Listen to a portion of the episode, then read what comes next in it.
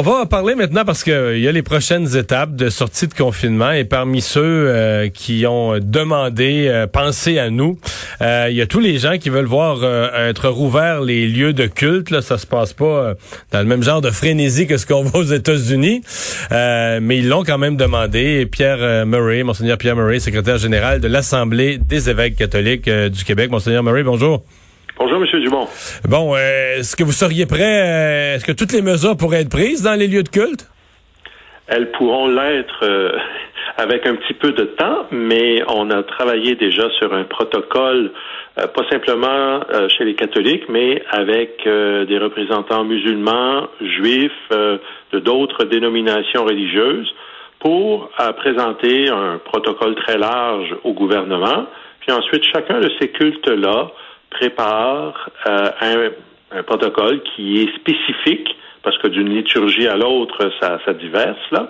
C'est pas la même chose. Ben, chacun. mais dans le cas de la liturgie catholique, c'est la communion là, qui, qui est compliquée avec la COVID, là. Oui, c'est ça. Alors ça, c'est notre gros enjeu pour nous. Euh, chez les musulmans, par exemple, ça va être euh, la proximité, parce que pour eux, c'est important d'être collés les uns sur les autres au moment de la prière commune. Alors, ils ont des, des, des mesures pour ça. De notre côté, on s'est inspiré, bien sûr, de, ce qui s'est fait en Europe parce qu'ils sont un petit peu en avance sur nous. Et on s'inspire aussi du gros bon sens. Et qu'est-ce qu'ils font avec la communion en Europe? Ben, si vous avez peut-être vu ça, là, en Italie, qu'ils aiment parfois faire des, des, choses un petit peu euh, un, petit peu extravagantes. Là. Le prêtre a des gants de, de, plastique et puis des euh, un masque. Ensuite, en Allemagne, euh, il y a même des comme des plexiglas qui ont été euh, mis, ce qui fait que ça se passe en dessous du plexiglas. Alors, il y a, il y a toutes sortes de choses qui se font.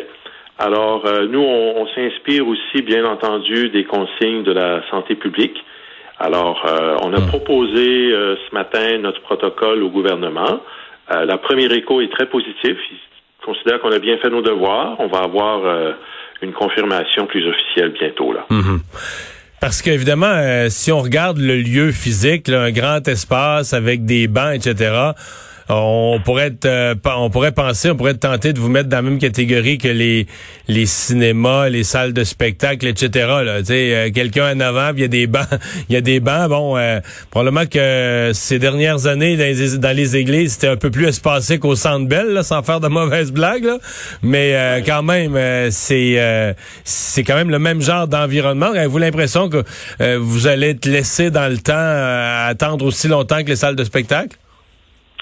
Ben, écoutez, on a euh, quelqu'un en santé publique qui nous a fait la remarque justement que de façon très objective, hein, si on, décrit ce qui se passe, ça ressemble aux salles de spectacle, aux arts vivants, aux arts de la scène. Est-ce qu'on est effectivement dans cette catégorie-là, dans les carnets, euh, dans les cartons du gouvernement? On n'en a aucune idée. Maintenant, euh, ce que l'on sait, c'est que euh, les grandes fêtes religieuses sont toutes terminées. Un Pâques, c'est terminé. Le Ramadan, s'est terminé hier. Ça veut donc dire qu'il y a une pression un peu moins grande d'affluence pour euh, des célébrations religieuses. Il y a toujours du monde aux célébrations religieuses, mais plus évidemment à Pâques. Hmm. Alors maintenant que ça c'est terminé, je pense que ce serait opportun de, de, de, commencer une réouverture progressive alors que c'est plus tranquille, pour que nous aussi, on puisse s'acclimater à ces nouvelles règles, puis qu'on mhm. change nos habitudes, parce que ça veut dire qu'on se promènera pas n'importe comment dans une église non plus, etc. Mhm. Donc, euh, je pense que le fruit est mûr et les signaux qu'on reçoit depuis ce matin de la part du gouvernement vont dans ce sens-là. Monseigneur Murray, un des moments importants quand même où souvent les gens se retrouvent euh, à, l'Église au Québec, ce sont les, les funérailles. Qu'est-ce que vous nous avez à nous donner comme portrait? Parce que bon, il y a eu, il y a eu tous ces décès de la COVID. Là, on est à 4000 aujourd'hui. Mais il y a eu d'autres décès. Il y a des gens qui, qui décèdent de toutes les autres causes habituelles. Euh, les familles, euh, bon, dans certains cas, on a fait de toutes petites cérémonies avec très peu de gens au salon. Mais est-ce que vous avez l'impression qu'il y en a beaucoup de gens qui ont, qui ont reporté à plus tard une, cérémonie religieuse plus importante? Est-ce que vous avez l'impression que vous allez avoir euh, des quantités de funérailles?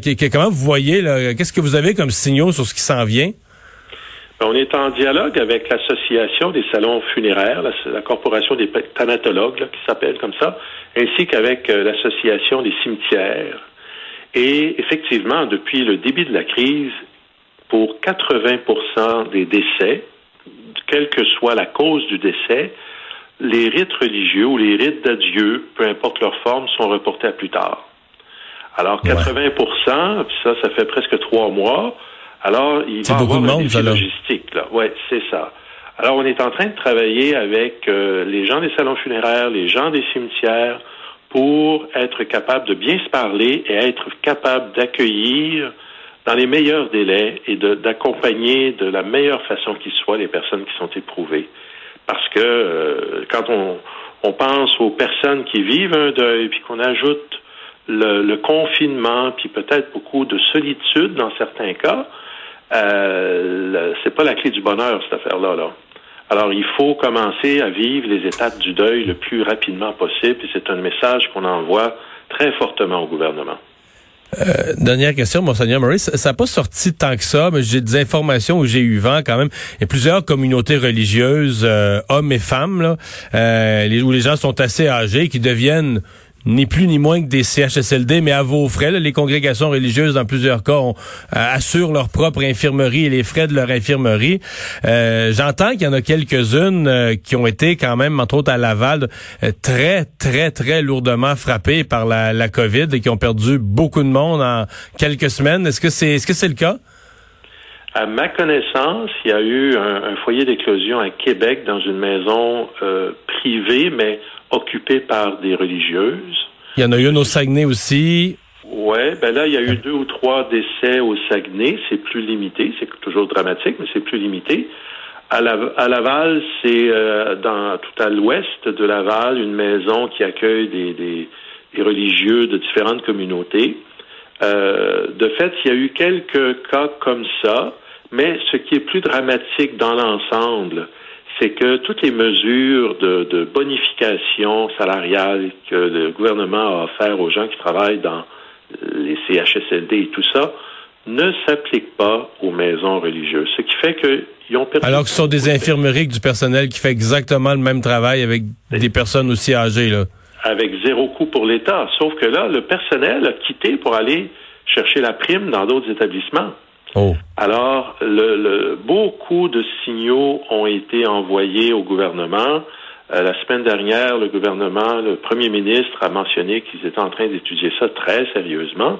Mais tout le temps que ça prend, je comprends que ça prenne un petit peu de temps des fois, là, mais plus ça tarde, plus parfois la situation est dramatique parce qu'il manque de monde, là. Ouais.